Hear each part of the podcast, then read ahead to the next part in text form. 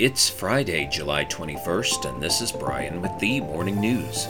Give us five minutes and we'll give you the headlines you need to know to be in the know. The Biden administration says it has reached a deal with big tech companies to put more guardrails around artificial intelligence, including the development of a watermarking system to help users identify AI generated content as part of its efforts to rein in misinformation and other risks of the rapidly growing technology.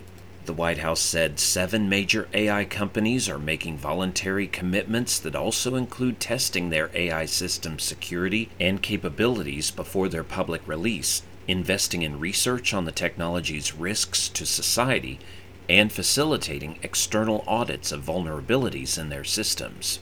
Leaders from the companies, such as Microsoft and Meta Platforms, will meet with Mr. Biden at the White House today. The announcement comes as President Biden and his administration have placed an increased emphasis on both the benefits and pitfalls of AI, with a broader goal of developing safeguards around the technology through both regulation and congressional action.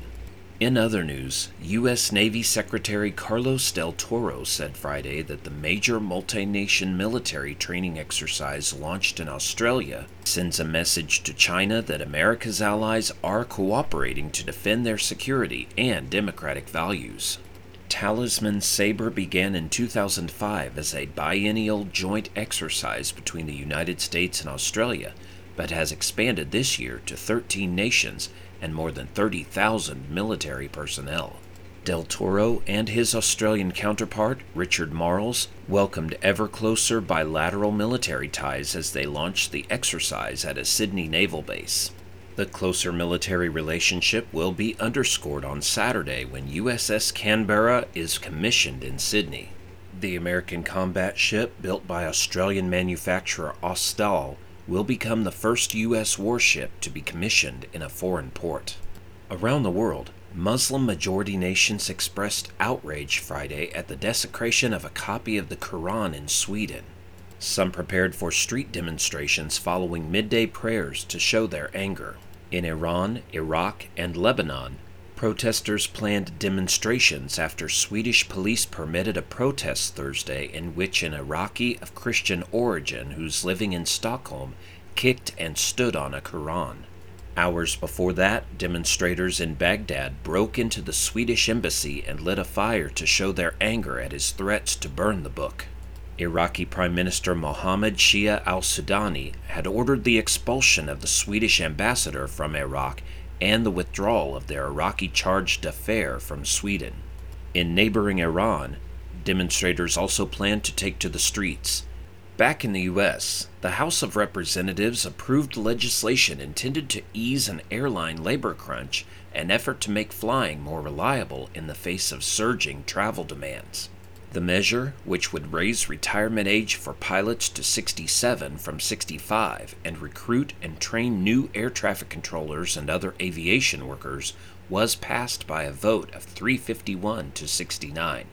The bill now moves to the Senate, where the Commerce Committee is still trying to reach agreement on a companion measure. Congress must pass the reauthorization measure or a stopgap extension before October 1st to prevent a shutdown of the country's aviation system.